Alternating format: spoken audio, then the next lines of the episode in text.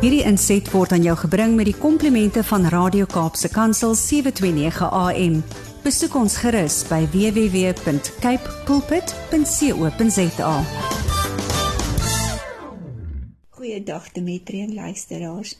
Met Moedersdag môre het ek dit goed gedink om twee boeke aan die voor te hou wat vroue nogal baie sal geniet.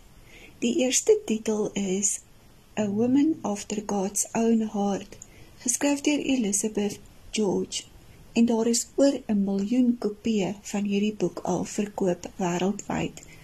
Die tweede titel is Van Vrees na Vrede, geskryf deur Madeleine Rust.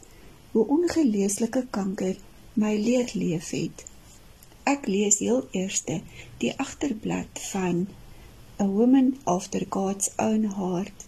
Become the woman of excellence God designed you to be. Experience real peace and joy as you follow God in every area of your life and become a woman after His own heart. With excitement and from personal experience, Elizabeth George shares practical biblical insights on how you can pursue God's priorities when it comes to your husband, deepen your commitment to serving and honoring him.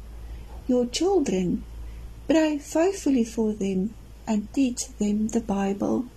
Your home, create a nurturing atmosphere for family and all who visit. Your walk with the Lord, grow in your knowledge of God through His Word. And your ministry, Learn to reach out and be a blessing to others. Let God fulfill His greatest desire for you.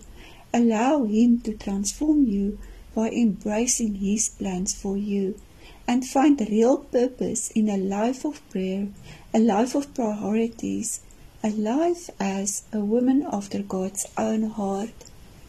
Elizabeth George, whose books have sold more than 12 million copies, is the author of A Woman After God's Own Heart, of which more than one million copies sold, and A Girl After God's Own Heart. She is also a popular speaker at women's Christian events. Elizabeth and her husband Jim are parents and grandparents and have been active in ministry for more than 35 years. Dan lees ek 'n stukkie op bladsy 45 wat oor gebed handel. Prayer increases faith. I know firsthand that this is true. I saw it for myself when I followed some advice I once heard. When some parents asked Dr. Halbert Hendricks of Dallas Theological Seminary how to teach their children about faith in God, he answered, Have them keep a prayer list. And that is exactly what I did. Like a child, I wrote out a prayer list in my special book and began taking my concerns to God, my Father, each day. I was awed as, for the first time ever, I paid close attention to how He answered item after item. Hoe waar is dit nie? Ek het self 'n gebedeboekie waarin ek neerskryf dit wat ek met die Vader oorgesels het en soos my gebede verhoor word, merk ek dit af en dit dien as so groot hulpmiddel en troos vir my en ook bemoediging wanneer ek oor 'n tydperk sien dat God getrou nog altyd gebede antwoord op sy manier en op sy wil. Ek is nou halfpad gelees aan A Woman After God's Own Heart en beveel dit heel hartig aan. Dit is van daai boeke wat jy wat jy net wil onderstreep want daar's soveel mooi kosbare waarhede hierin. Skaf dit gerus aan vir jou ma of vir 'n vrou in jou lewe. Dan die tweede titel van Vrees na Vrede, geskryf deur Madeleine Rust. Hoe ongeneeslike kanker my leer leef het, is 'n hartroerende verhaal wat sy skryf oor haar kankerstryd. En ek het soveel empatie en ook bewondering. Ja, soveel bewondering vir hierdie dapper vrou. Sy dra hierdie boek op aan haar ma, Talene Rautenbach, wat in 2022 gesterf het na 'n kort siekte. Sy skryf: "My hart bloei as ek dink hoeveel ma uitgesien het na hierdie boek en hoe ma my aangemoedig het om dit te skryf.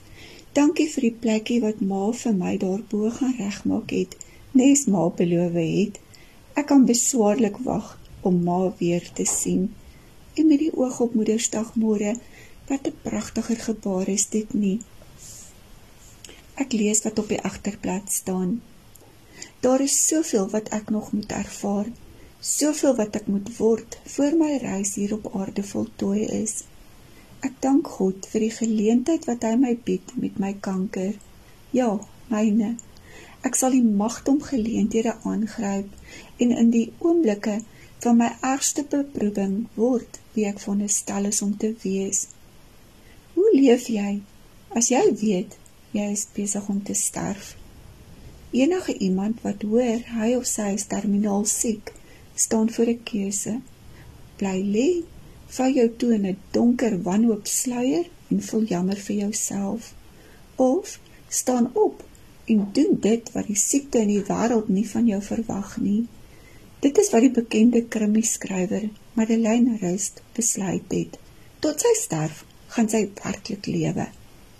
In hierdie dapper, skreiend eerlike boek vertel Madeleine hoe sy saamleef met die kennis van haar naderende dood.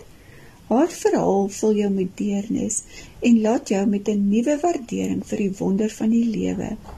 Sy trek as ware die dood se angel vir haarself, vir elkeen wat siek is, maar ook vir hulle geliefdes. Die ontroerende opvolg van Madeleine se topverkoper, Kanker Smanker, is vol wysheid, inspirerend en prakties. Dis 'n leeservaring wat jou lewenslank gaan bybly. Madeleine skryf in die voorwoord: 'n Mens voel totaal ontredder as jou onkoloog vir jou sê jou kanker sal nooit genees nie. Die behandeling sal op bloot daaruit bestaan om jou pyn en die groei van die tumor te probeer beperk.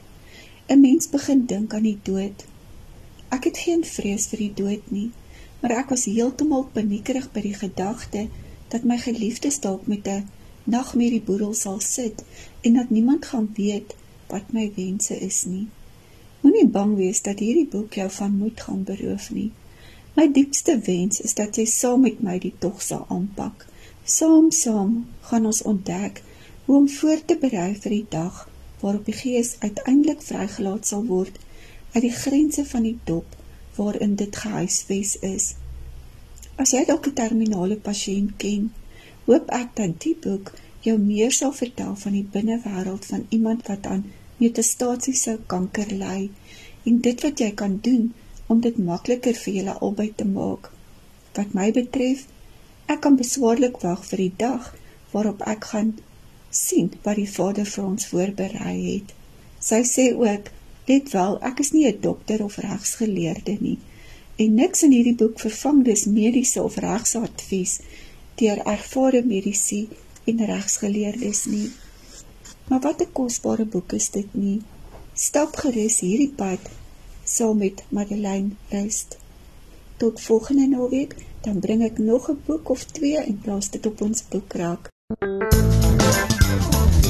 Hierdie inset was aan jou gebring met die komplimente van Radio Kaapse Kansel 729 AM. Besoek ons gerus by www.cape pulpit.co.za.